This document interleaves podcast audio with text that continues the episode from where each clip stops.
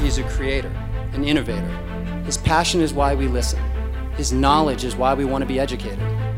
He really has spent his life focusing on people that make excuses. With a man who has turned around over 800 bars throughout the world, Bar Rescue's John Taffer. If you do tomorrow what you did today, you will get tomorrow what you got today.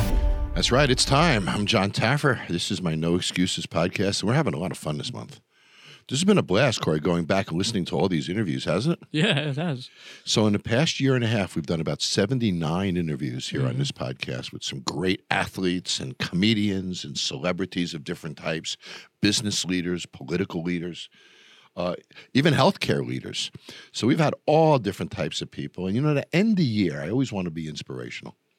And this podcast has meant a lot to me the past year and a half. And the fact that 3 million people download this really means a lot to me. So this is an exciting time. You know, Christmas is coming, New Year's is coming. I wanted to do something special. So in this week's podcast, I've pulled out my favorite interviews of sports celebrities who have been on this show. You know, sports is a powerful thing. I'm a pretty big sports fan. And those of you who know about me know that I'm one of the creators of NFL Sunday Ticket and was on the advisory board of NFL Enterprises. So, you know, I've touched sports and I've had a background in sports, not only playing the sports, but I've marketed sports. I've done sports bars and and you know, I've come to to be one who who has figured out how to profit and monetize sports programming on television. And you know, sports is an incredible thing because it's homogeneous. You know, if you live in New York, whether you're black, white, tall, short, uh, uh, no matter where you're from, what your income level is, you can still love baseball. You can still love your local team. Sports connects us, unlike many, many other things in life that disconnect us. Politics is a great example today. But think about sports. Even those fair weather fans, you know, a team makes it to the World Series and suddenly they're the biggest fan of that team, and the next year they're not a fan again. During that year, everybody has something to connect to. Sports does connect us all. And even those who aren't sports fans have moments where sports touches us all. Well, sports is tough. Life is tough. Finding inspiration when you're hurt is tough. Getting up when you're knocked down is tough. Being a good teammate is tough. Being a leader amongst your teammates is even tougher. Well, I wanted to pull out some great athletes and really revisit some of the great interviews. Now, this is not a clip show. So we're not going to do a short clip of this one and a short clip of that one. I really worked hard with Corey to go back into our into our archives and pull out conversations that I really thought would make a difference to you at the end of the year. Think about all of the sayings and slogans and inspirational messages that we all get on social media these days. Fact of the matter is, the most important thing that you can do is really short term, not long term. Sometimes people who plan too far ahead are so busy planning that they don't get anything done. Athletes have to work hard to be disciplined, but it all comes down to game day, what they do in a moment of the game, and that's your life. The fact of the matter is, everything is about today. And what can you turn today into to pay off tomorrow? How do you make today have a payoff for tomorrow. Athletes do that every day with game day. They do that with the pressure of defeat, a dropped ball, an interception, a home run, a strikeout, you know, a three pointer, a, a, a hat trick. No matter what sport it is, we all have these moments. But what I've learned the most from athletes that I know is how they can commit to the now, to this moment, and not allow any of the other noise of life interact or affect my ability to perform at this moment. Think about your own life for a moment. Do outside interference, elements, matters impact your today? Does it affect your attitude today? Are you less than you could have been today? Is today the day that you would have dropped the ball if it was thrown to you? Well, professional athletes can't have those days. When they do, we scream and yell and we boo at them. They certainly know it. So, this was an important podcast to me. So before we get going, I want to give you a little update on a couple of things. Bar Rescue is coming back, Corey. Yeah, I saw that in the spring, right? It is. So we come back next year. I believe we relaunch season seven in February, but I leave in a couple weeks. We start uh, uh, 28 episodes we're doing this year. Wow. Yeah, that's a lot of TV, man. That's Yeah. that's uh, uh, uh, 28 hours of television. And the fun part is uh, uh, uh, where we're going this year. So we're shooting in San Diego, Orange County, California, Phoenix, Scottsdale, Arizona area. We might even go up to Portland for a while and shoot some there. Maybe a few here in Las Vegas, and maybe even go out to Atlanta this year and shoot some bar rescues. But Atlanta's been pretty important to me, Corey. You know what's going on out in Atlanta, don't you? Yeah. Our very first Taffer Tavern is open. Yeah. You know, it's it's think about this, you know, and, and Exciting. it is exciting, but you always worry, are people going to accept the things that you do? And you worry, you know, is somebody going to like the recipe that I make? Is somebody going to like the decor package that I chose? Is somebody going to like the logo? Is somebody going to like the colors? Are they going to like the uniforms? Are they going to like the floor? Are they going to like the plate presentations? Are they going to like the music? Are they going to like the lighting levels and the hue of the lighting? There are so many subjective things at business that can drive you absolutely nuts, but you can't let it. So, again, we're back to the moment. In the moment is what really matters for me. When I do bar rescue, and I've now almost 10 years, Corey, the network always says to me, Taffer, you're great in the moment. That's why you're still on TV. Well, I think my mastery of the moment is what's helped me be successful and have this very podcast to this very day. So, what are you doing with your moments? I wanted you to hear these interview clips and hear what these very special athletes had to say. It starts with a really good friend of mine, Johnny Greco. Johnny Greco is not an athlete. Johnny Greco is now the VP of Entertainment for Madison Square Garden, believe it or not. He went over to the Knicks and the Rangers. But Johnny Greco was the VP of Entertainment for the Golden Knights when they started here in Las Vegas. He's a master storyteller. And he's the person who makes the game even more exciting than the game would be on its own. Johnny is a master of manipulation. He's a master of entertainment, of energy, of pace, of the dynamic of a live event. And Johnny lives and dies by the moment. If he makes a plan, Corey, to do this in five minutes, if it doesn't feel right, he goes in a completely different direction. So, living in the moment is what has made Johnny Greco and, the Golden Knights so successful here in Las Vegas. I couldn't wait to get Johnny on this podcast. It took me, I think, two months to get him here. But boy, the things that he said and the lessons that I learned for Johnny were really, really powerful. Take a listen. And the truth is, stories have been around forever. People told them around campfires, and and and um, you know, there's fossils to to show this. Like people love stories, whether it's putting my kids to bed at night, telling them a story, or a song is a story. And you know, in the end, it's it's very basic. You have your beginning, your middle, and your end when you write a film or do a TV show, reality TV is a little bit different, but you you want to pull the people in, you want an emotional response, and you want to have an arc where people grow and learn, and, and hopefully by the end you feel something, right? I've learned something. I feel pain. I feel joy. Yep, you connect. You connect with people. That's that's everything. So in the sporting world, it's really different because there's natural drama like you go to a sporting event and it goes to double overtime and you, you're you're you're sweating, you're excited, you're cheering, your voice is going. But but what we do on the production end is you come up with a script, you prepare a, a nice event, an experience for these people. And, and a reactionary experience, you hope. Well, the minute the puck drops or the ball tips off or the 1st mm-hmm. pitch happens, most of it goes out the door. Like you, you, you planned for this great experience, but if opening night, October 10th, we scored 75 goals in that first period. It was man. unbelievable. Like you, Three you in five minutes, right? You, you could, yeah, you you can't write that. Like that's ridiculous. So so in that sense, sports was on our favor, but you can have some emotional. Uh, this guy's retiring, and you have a ceremony. It's going to be this special night, and your team gets you know destroyed. You know, ten nothing in a baseball game. It's like the energy's not there. So But I was there. yeah, I was there. October 10. I sure was. I've been at about 35, 40 games. You know that. you're an I'm, awesome I'm a fan, diehard man. We see all the fan. time. I love it. And uh, uh, you wonder how much better you made the team that night. I, I think. And I know you're not going to take the credit and you're going to resist this, but there's an energy before they come out on the ice Mm-hmm. that makes them invincible. Yeah, for a brief moment, right? It does. It, it puts a suit of armor on them almost. It makes them bigger than life, skater faster, you know, hit harder. All of Uh, uh, uh, it's unbelievable. And, and, you know, I really think, and I've been to hockey games all over the country Yeah. and had Hawks fan, uh, season tickets when I lived in Chicago and Rangers great, in New York. great hockey town. Absolutely. And there is something about T-Mobile Arena that's Mm. really special. And you know, you start with telling a story about the team on the mountaintop and them Mm-hmm. Yeah. coming to Vegas. Absolutely. And it's it's it's really an exciting thing if nobody's been to a game.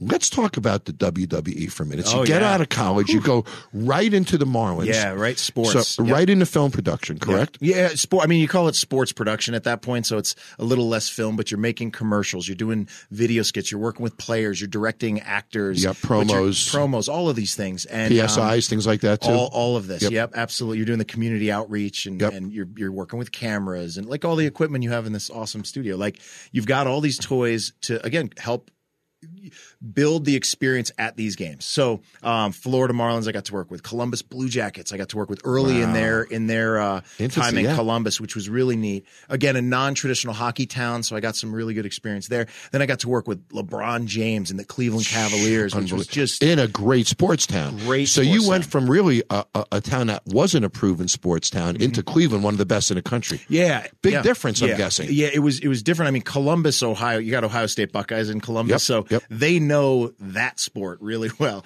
And they there was a whole separate group that was almost almost the anti Ohio State who just loved uh, um, the Blue Jackets, which was cool. But going up to Cleveland, this this blue collar, hardworking city with some of the finest people in the world, and but they haven't really won a lot. They got really close for fifty years, but they haven't really won a lot. And then um, being a part of that transition, that LeBron came and again he was the, the this incredible athlete this philanthropic guy who's giving back to his community bigger than life. bigger than life just an incredible performer and so being around that level of greatness you know even even a little sense you know for what we did it was so much fun to collaborate with a guy like So, that so you got to see the Cavs before and after. yeah i i, I got So there you his- saw the spark happen. I, it was unbelievable. I got there his second year and I stayed there until he left first to go to Miami. So they had gotten to the finals. It was incredible. The city was on fire, but but then he left before they won anything.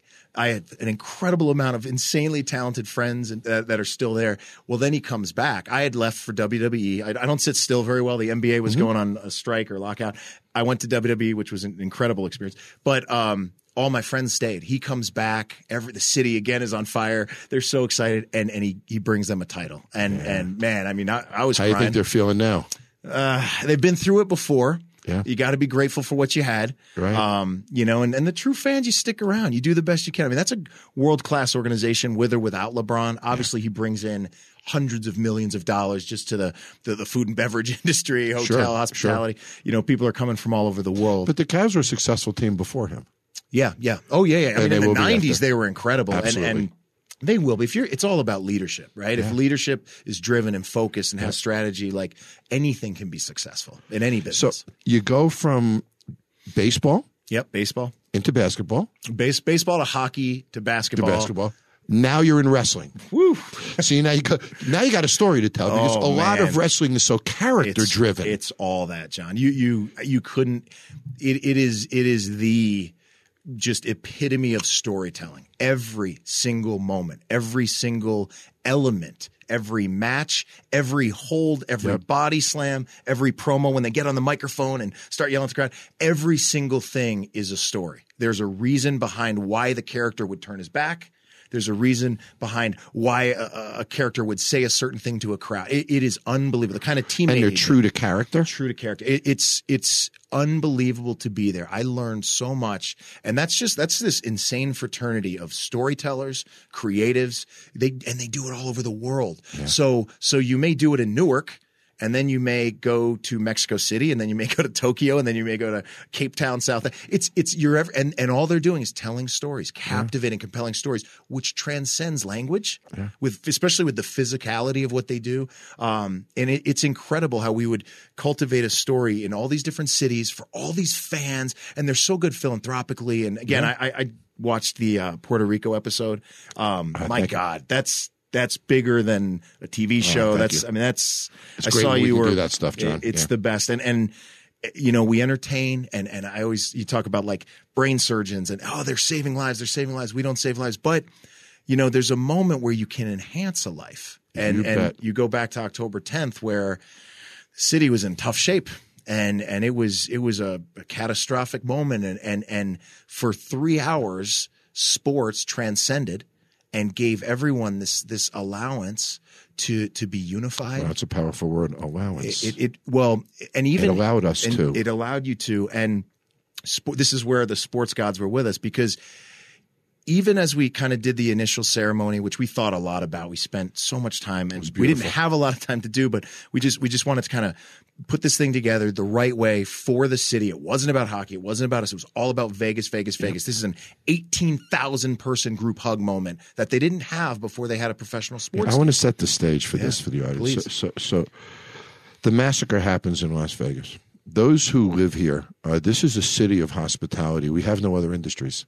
We're all about hospitality and hosting people. And when it happened to those of us who live here, it was like it happened in our living room with our own guests. It was devastating. The Las Vegas Golden Knights, before they even played their first game, put on their jerseys, went all over the city. People didn't even know what the heck the logo was. A lot of people didn't even know what the Golden Knights was at the time. They went out there, toured the whole city. I made a few stops myself at the time, of course, in hospitals and such, and uh, uh, uh, connected with the city in a way that I think empowered each of them in a very special way. It became more about hockey to them long before mm-hmm. they got on the ice at mm-hmm. T-Mobile. Mm-hmm. The city was devastated. There were people still in hospitals, people crying. I cannot express to you the, the depth of depression that was in the city of Las Vegas and anger. And we go to T Mobile for the first home game for the first hockey team in a brand new arena hmm. with a brand new team with brand new players, and we're supposed to be happy. And there are people in a hospital, and we almost feel guilty going. We almost felt guilty. I mean, how do you cheer? How do you get excited? How do you have a good time after that?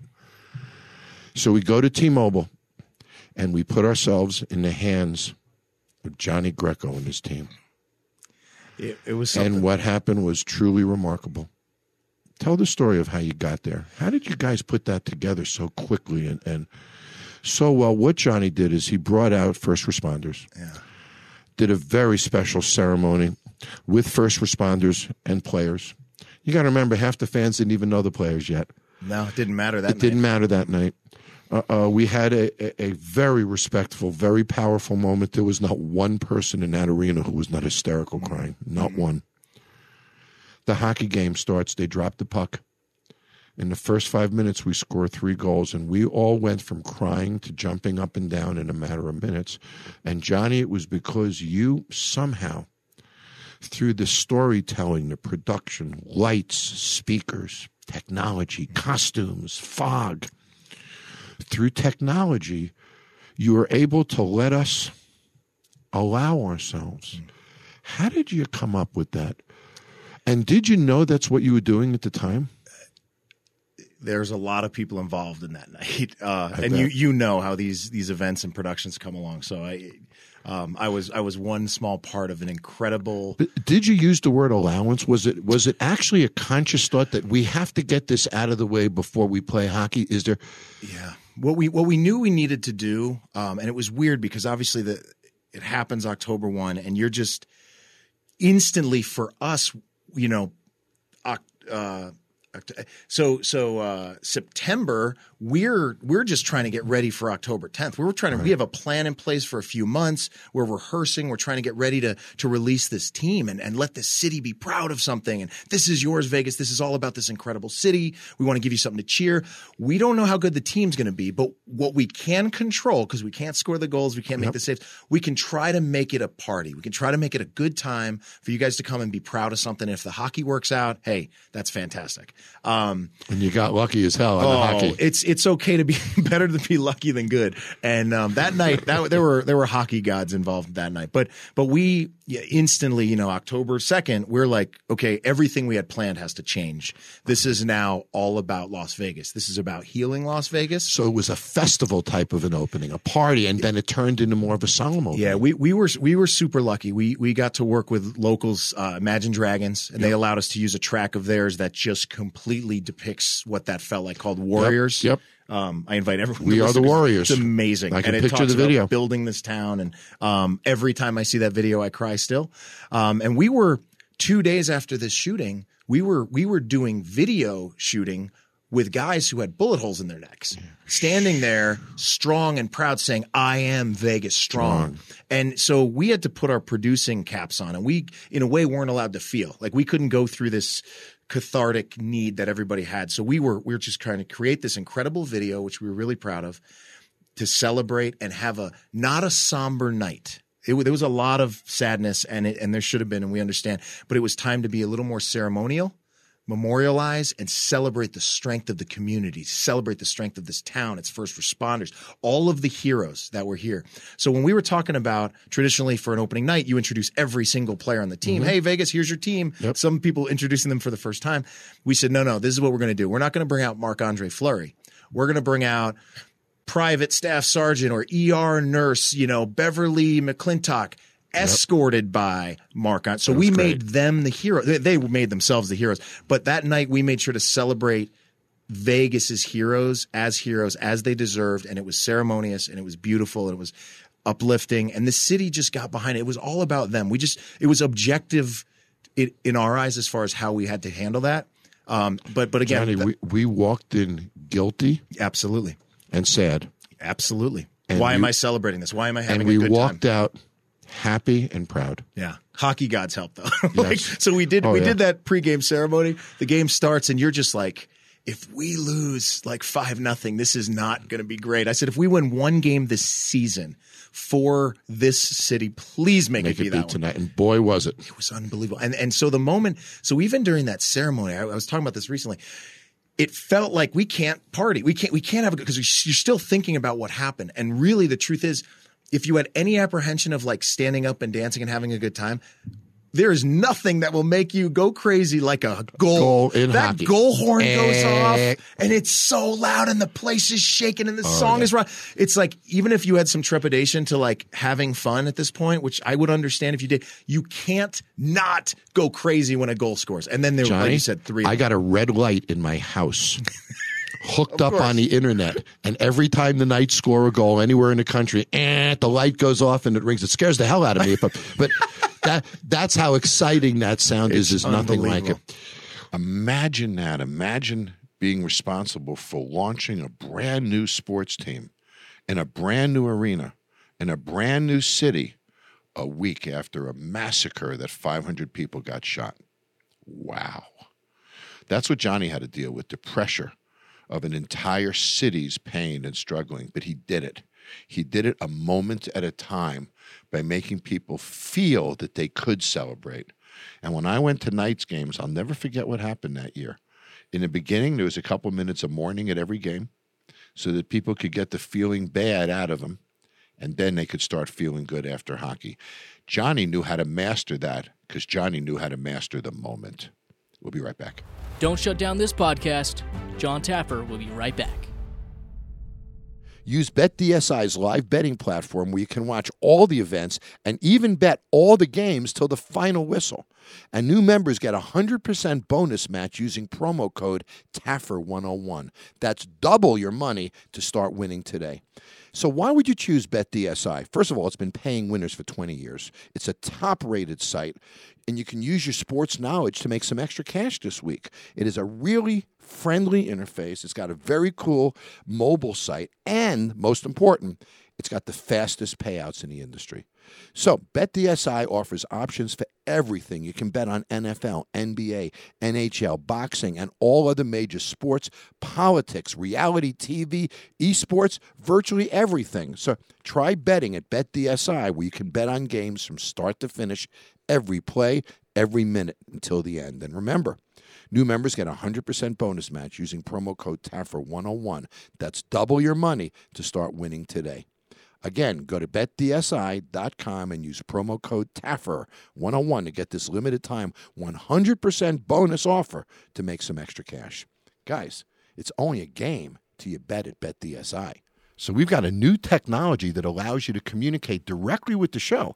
And you can do that at anchor.fm slash John dash Taffer dash no dash excuses. I'm going to give it to you again because it's really cool to interact with the show using it. It's anchor.fm slash John dash Taffer dash no dash excuses. And if that's too complicated for you, which I know it is for some of you, then you can just send a note to podcast at johntaffer.com. That's podcast at johntaffer.com. Either way, guys, make sure you reach out to me because I'd love to hear from you. This is no excuses. You know, some people say poker is sports. Some people argue poker is not sports. Let me tell you something. Poker is sports. It has strategy. It has tactics. You can be aggressive. You can be defensive. You can play the odds, the statistics. There is some talent involved. Of course, there's poker faces and body language and all sorts of other things that you need to know. You almost need to read the play of the other player, just like a defensive football player tries to read the play of the offense that he's playing against. Well, a good friend of mine, Daniel Negreanu, is one of the greatest poker players in the world. And man, I learned so much about poker from Daniel. But more importantly than that, poker is also of the moment. What is the body language of the people around me? What is going on at this moment? Because what happened in the last hand doesn't matter, and what's going to happen in the next hand doesn't matter right now. It's all about this moment. Daniel Negreanu knows how to manage the moment, right down to his facial expressions, his body language, how he manipulates the environment, tries to control the room. He's a master of the moment. And when I had Daniel come out and do an uh, amazing interview, I learned so much about the start of his life, the chances that he took, and how he learned how to master the moment. And Daniel was was a not only became a great friend, but this was a powerful interview. And I got to tell you a little inside story, Corey. Yeah, what's what you got? After spending that interview with Daniel that day, Yeah. I went to a poker tournament two days later Uh-huh. and won thousands of dollars just listening to one of his strategies. Wow. All because Daniel has learned how to master the moment. So again, let's give a listen to Daniel. you know, I was always a competitive person, and being like, well, skinny and short didn't leave me a lot of options to play in the NBA or the NHL. So poker was luckily enough a game for me where that wasn't a you know a negative. it just it was all about brain power, and I, I you know I was drawn to it very early. So you're really into gambling, and so you started playing in competitive environments, a lot of charity events and stuff. And then, as I understand it, your bankroll grew. You were one credit away from finishing high school, and you literally packed your bags and went to Vegas. Is that true? Yeah, it might have been more like three or four credits. We're not exactly sure. I haven't seen my high school report in quite a while. But uh, yeah, essentially, you know, I, I started out as a pool player and then was introduced to poker. And uh, you know, we were what we're, we were playing in these charity casinos in Toronto that were rampant all over the, over the city. And I started to play Monday to Friday, noon to eight, like almost like a real job. And at the time, as about a 17, 18 year old or so, I was making about $45 an hour and uh, felt like, you know, this was going to be what I'm going to do with the rest of my life. And school just kind of, at the time, kind of got in the way. So I left school, didn't even finish because I didn't see the, you know, the need at the time. And, uh, you know, then I made my first trip to Vegas and it was an eye opener. Wow. So, so you go to Vegas, and now you're playing it with a whole different league of play. I want my listeners to understand that you knew what you wanted to do at a young age. This was your passion. If you closed your eyes when you were 12 years old and pictured your future, would this be it? Well, when I was 12 years old, I was like, I thought, you know, acting, writing, something in like the film world would be where I was at. Um, and then my life took a turn, you know, in another way, and I found poker, which satisfied my competitive urges in a real big way. And I sort of became a big fish in a small pond of Toronto, where I was one of the best players here. And quickly, I learned that, you know, in Vegas, the locals there, they've seen a lot of hometown heroes come and go, you know, at the time. And uh, for a lot of them, I was just another hometown hero. Um, and it was certainly like a different caliber of play. It's like trying to hit in the, you know, if you play minor league baseball and you're, you're hitting, you know, 30 home runs against slower pitching, but all of a sudden you're throwing the ball 10, 15 miles faster. Uh, and all of a sudden you, you know, you, can, and, then, and their curveballs are sharper and the, their placement is better. And you're like, hey, wait a minute. You know, this isn't as easy as I would have thought. So it was definitely humbling my first couple trips to Vegas. Now, I know this stuff has- been published, and I normally wouldn't ask somebody a question like this, but I know it's been published, and I'd like my audience to understand the magnitude of your ability in poker. Would you tell us approximately what your lifetime winnings are in poker? So in tournaments themselves, it's about forty million dollars. That doesn't include cash games or anything like that. It also doesn't, you know, who, so it's, it's been tournaments, which is all that, that it really is recorded. It's about 40 million, and I've been number one on that list for most of my career. Just recently, uh, a kid named Justin Bonomo passed me, winning a big event, but uh, so now sit at number two, and uh, but I'm you know certainly happy with the career that I've had. Yeah, you should be, buddy. So you moved to Vegas. Now you start playing in the big games. Did you start winning right away? Did you have any rude awakenings? Did you have any second thoughts? Because now you packed up, you go to, to Vegas, you're sitting there as the hometown hero. You're playing with the other guys who are thinking they can chew you up. What was that experience like, Dan? Oh, I did not win early. So I went there with about three thousand, thirty five hundred dollars, and about twenty four hours later, I was in Las Vegas for the very first time, watching people play poker because my bankroll was gone. Um, I remember it vividly. You know, um, it was a different animal playing against players that pushed back. Know, in Toronto, I was kind of a bull, and I ran people over. Well, these guys, they knew how to defend against that. So I remember the very first time when I realized I was a sucker was a time where it was about 4 a.m. and I, you know, lost my last chips. I went to the bathroom, washed my hands, walked out, and the seven players I was playing with had all left immediately. So I realized in that moment, like, oh my goodness, like they were playing because of me. They were, wow. I was a sucker in the game. And I remember that being like a very motivating moment in my life where I was like, I wanted revenge on every one of them. And I knew that in order to do that, I was going to have to go back to Toronto, rebuild my bankroll, and improve and continue to learn and, and get better.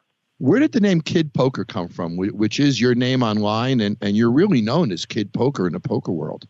How did that name come up? Really, yeah, it started, I mean, as a teenager, I was playing with guys that are 40, 50, you know, there was no young players when I, you know, today there's a whole bunch of young players who are, you know, very, very skilled. But in my time, you know, being a 22 year old, there was no other 22 year olds around. So I was the kid, you know, I was the young kid who was better than he was supposed to be, and kid poker kind of stuck.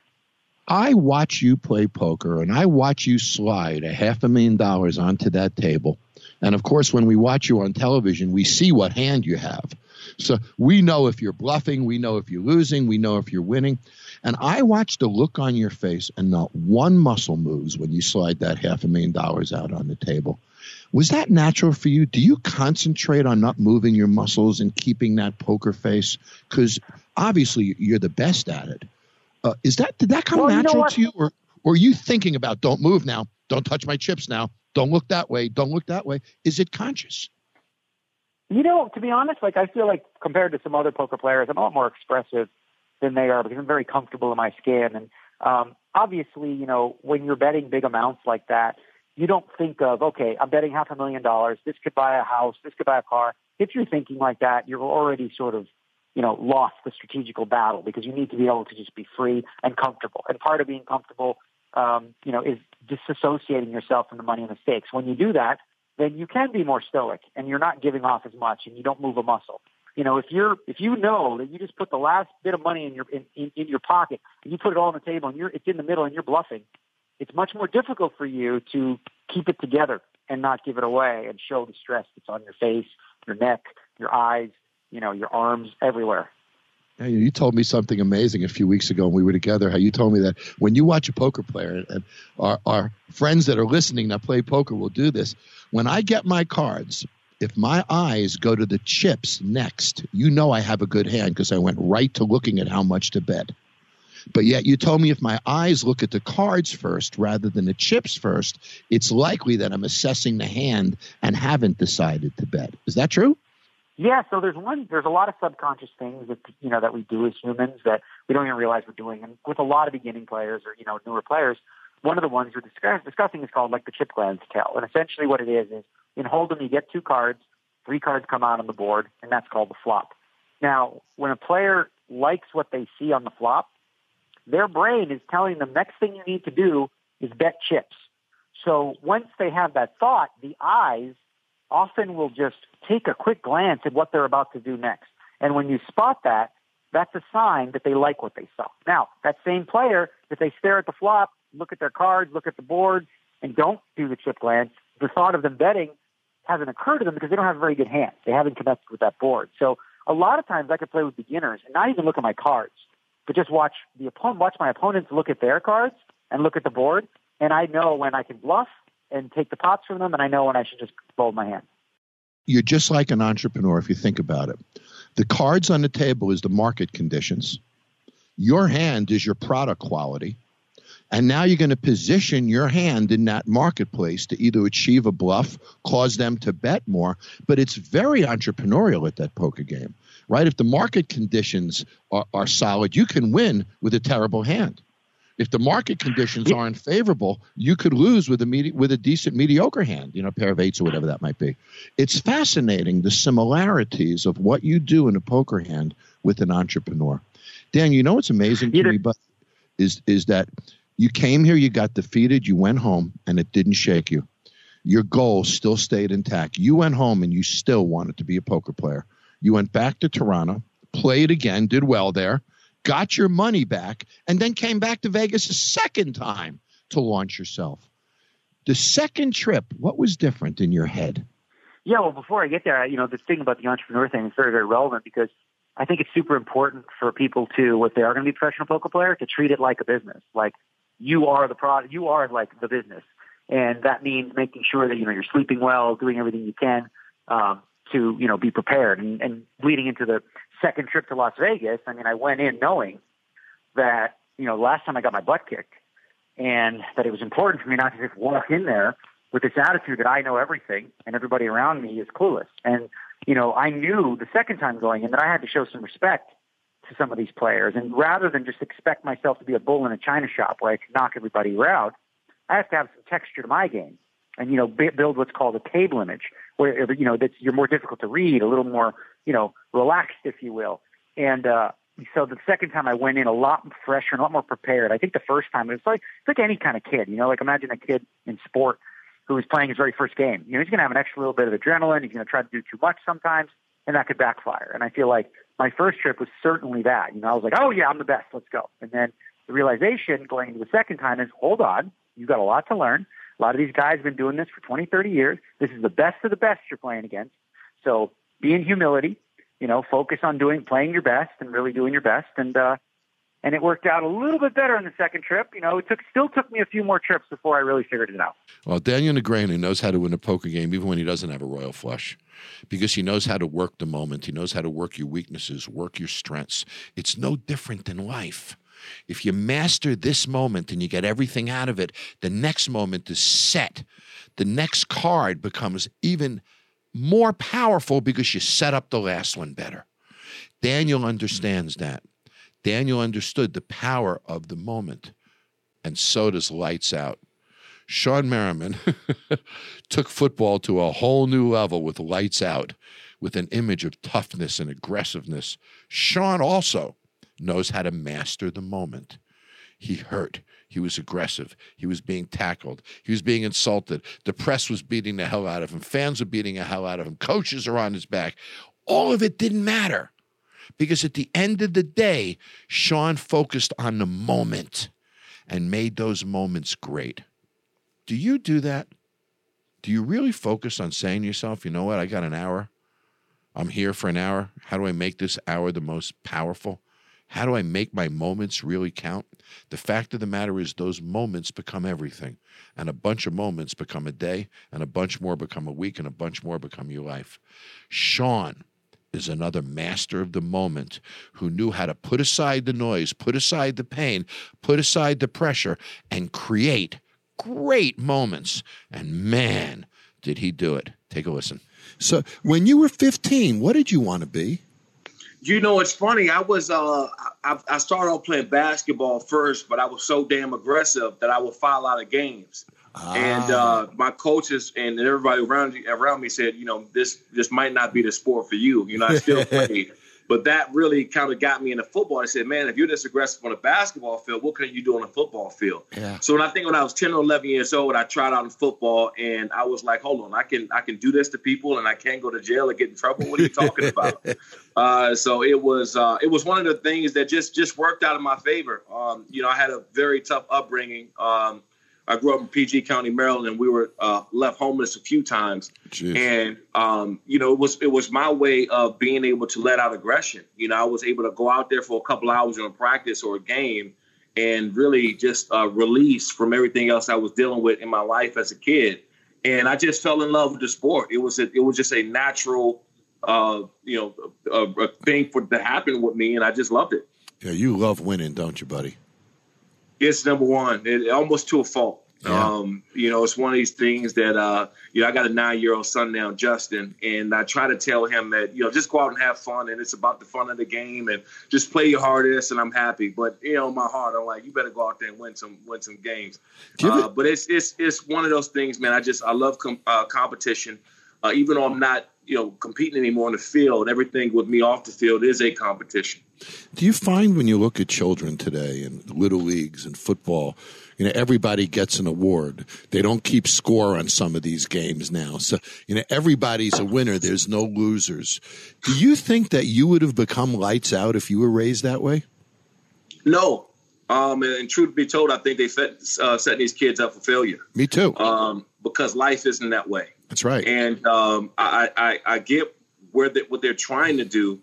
Um, but if you are giving the same trophy, fee, tr- same trophy and the same award um, for everyone that's not putting in the same effort, mm-hmm. uh, I think that you're, you know, setting the kid down the wrong path. And you know, it might be a little bit of old school thinking that way. Um, but you're setting the kid up thinking that if you can give minimum effort, I'm still going to get something. And life isn't set isn't set up that way. No, I agree. And a magic word I think of what you just said was effort. And when, when I was younger, my, my, my daughter was younger, I used to coach their sports teams. And I always found it surprising that somebody put forth the effort. You know, they dove into that bag. I mean, they risked their bodily harm. But then the next kid didn't try, didn't push themselves, but they almost got the same recognition. So when you were young, and growing up in difficult situations, you developed, I'm guessing, a spine that taught you to stick up for yourself.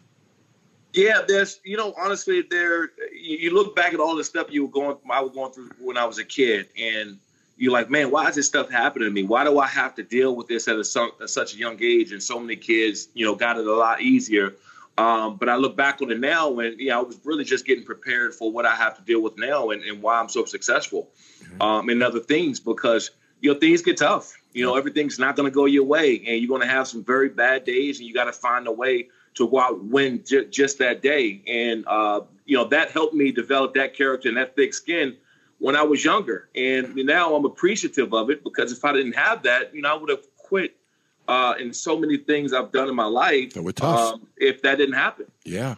So, how good do you feel about yourself that you get to insulate your child from all of what you went through when you were young? How cool is it, that? It's it's so cool. Um, you know, I, I, look back and my son plays uh, football and hockey. And uh, anybody who know anything about hockey, it is the, the most game. expensive sport yeah. uh, to, to play. And they got the travel teams, and every year he needs to do skates, new equipment. And I'm like, Jesus Christ, you know, if I was a kid, I, if, no way in the world I would be able to buy skates every year. You kidding me? We would never got a chance to play hockey. So, uh, but you know, I have a great kid. Um, he he really works hard and um, you know he he's uh, he's not a you know it's funny he's not spoiled. Um, he's very thankful for everything, very grateful, and um, you know so that's why I don't I don't feel bad doing it. Yeah, so, so uh, he's a hockey player, which I think is the toughest sport to play. When you just look at physical endurance and, and a beating up on your body, so it's fun to hear an ex NFL player, you know, talk about hockey. I'm a hockey nut, and here in Las Vegas, we're just hockey crazy here with the Golden Knights and and you know the the as a new franchise and the success we've had. So when you were young and you were drafted, I want you to go back to that moment for a moment. So you're a young kid, you grew up tough, you were a fighter, you became lights out in high school, you were also a basketball player. Suddenly you're drafted in the NFL. Tell me about that night when you went home. Um, you know, so I, I was back home in uh, Prince George's County, Maryland, where I grew up, and uh, I rented this uh, nice mansion for uh, back in Maryland, not too far uh, where I went to high school at Frederick Douglass High School in Upper Marlboro, Maryland. Had it been about twenty thousand square feet or somewhere close to it. Uh, I invited all my high school coaches, my friends, family, teammates. I mean, everybody was there. And um, you know, it's funny. I, I actually thought I was going to be a Dallas Cowboy. I took a visit to the Cowboys before uh, before I went over and took a visit with uh, with the Chargers, Chargers, at the time, and the Cowboys told me that they were going to draft me. So uh, most of my family and friends had cowboy hats and jerseys. In the and, uh, you know, we're sitting in there and they had the 11th pickup, the Dallas Cowboys, and they, they didn't make a mistake with, uh, you know, probably the, you know, the soon to be Hall of Famer and Demarcus Ware. Um, but Marty Schottenheimer, I'll never forget Marty Schottenheimer, the head coach of the Chargers at the time. He, uh, I got this call. I think it was a, uh, it was an eight five eight uh, uh, San Diego area code, and I looked, and Marty Schottenheimer was on the phone. He said, uh, "Shawne, are you ready to be a uh, then San Diego Charger?" And um, I said, "Yeah, you guys ready to draft me or what?" I'm kind I'm ready to go. And uh, he said, "All right, well, we're drafting you with this next next pick. We'll see you soon." Hung up the phone, and my family was just kind of going crazy. Were you watching it on TV? It was on TV. Yeah. It was on ESPN. And I was sitting there and uh, said, "Yeah, with the 12th pick of the 2005 NFL draft, the San Diego Chargers select Shawne Merriman." And you know, I, my hair raised up on my arms, and I'm like, my face got really, really hot. My ears got a burning, itching. I was so like out of it; it didn't feel real. Um, and then my family and friends, people in there crying and stuff. And I just remember that day, everything changed. Um, how I grew up, and you know, I went to University of Maryland and went there three years, and just everything changed that day, and I'll never forget that. It's fascinating how overnight and not a lot of businesses are that way. How overnight that happens. So you go back, you're happy, but aren't you also a little scared? A little apprehensive. I mean, you're going into the NFL. This is the real deal here now. These are some tough coaches, some tough guys. Did you have moments of fear or or, or, or anticipation? Um, no, I was I was ready to go. The only fear that I, I think I had a little bit is I never lived out the state. Mm. Um, actually my first time to California in general ever was when I took my trip to go visit the Chargers before the draft. Wow! And um, I I never forget. I'd never seen palm trees in person. Right, so uh, we were. Uh, I know uh, flying over the, the, the water in San Diego, and I looked down. I saw palm trees, and I only seen it on TV at the time. Wow. And I said, "Man, this is where I'm. This is where I got drafted with the 12th pick. Normally, if you go that high in the draft, you go to a really bad team, right? Uh, and they, and they went to 12 and 4 a year before I got there. So I'm walking into a uh, to a really good team early in the draft. Beautiful and, place. Um, I could I couldn't have been more excited. Yeah, that's pretty damn exciting. So so uh, what I find interesting about your career is you have had some tough luck. Yeah, had some injuries. Right, you got involved in a a BS scandal. if you will, you're almost set up to how do you deal with those tough moments? When you were injured for example you know you, you had an yeah. achilles issue and stuff. How do you keep yourself motivated shawne? Because you have been on top and then you've had unfair things happen to you that knocked you off that pedestal. How did you deal with those moments? You know just one of the things what we talked about before right? Um, with my upbringing and what i had to go through. Uh, when you're when you're homeless you don't have a place to go and you, you don't you come home from practice and you don't know if you got food in the fridge if you're going to eat that night or not. Um, nothing can happen to you worse than that mm. right? I mean i was suspended in 2006 i think yep. the bs scandal you're talking about uh, was in 2009 or something or 8 or whatever it was. That's tequila. Um, yep. yeah that that whole thing. So you know when you when you've been through the uh, those times nothing can be worse than that. I don't i don't i don't care what you go through uh, if you're living and you're breathing, the, the worst thing that, that, can happen to you is you're homeless and not knowing what's going to happen to you, not knowing what's going to happen the next day. Uh, so when you built when you built with that tough skin and you had to work up from there, you can deal with everything else. Um, and, I, and, through it all, I just stayed positive. Um, I, I, believe, you know, I, I stayed focused. I stayed, uh, you know, I'm pretty religious. I, I, stayed believing in all the things I needed to believe in, and uh, it, I never let it side sidetrack me. I just didn't. Um, I always figured that uh, you, are going to go through some things, but you got to come out on top. You know, um, tough times don't last, and tough people do. Man, that's why I got the name Lights Out. Pretty incredible. So when I think about this podcast, think about what we've heard. You know, Johnny Greco, think of how scary that was when he started and launched the Golden Knights after the Las Vegas massacre. How he focused on the moment and the way people felt each moment of the time they were there. How he learned to master the moment without even realizing that's what he was doing. And then Daniel Negreanu, who was a poker player, if I said to him, Daniel, you're all about the moment, he wouldn't have necessarily understood what I meant. But the fact of the matter is, it's all about the moment for him. and how to put aside the noise and the pressure and the bluffs and the fans and the cameras and all of that and focus on making that moment count. And then you look at Shawne, lights out, and man, another completely different story. But at the end of the day, all three of them learned how to make the moment work. You know, Christmas is coming up very, very soon. New Year is going to be upon us before we know it. Next year on January 2nd, start your moments, assuming you're going to party on the 1st. It starts your moments. You can make those moments more meaningful or not. You can make your days more meaningful or not. The whole purpose of this series of podcasts was my hope to touch you in some way, to have you make these moments better, whether they're family moments, whether they're professional moments, or whether they're personal moments. These moments matter. These moments are what make up your life. Shawne has proven that to me. Daniel Negreanu has proven that to me. Johnny Greco has proven that to me. Honestly, I've proven it to myself. Think about your moments and think about who you can make more powerful moments really affect your life, just like they did and just like I did. And I'll talk to you next week. Take care, everybody. And don't forget, subscribe right now. Do it right now, any place where you subscribe to your podcasts.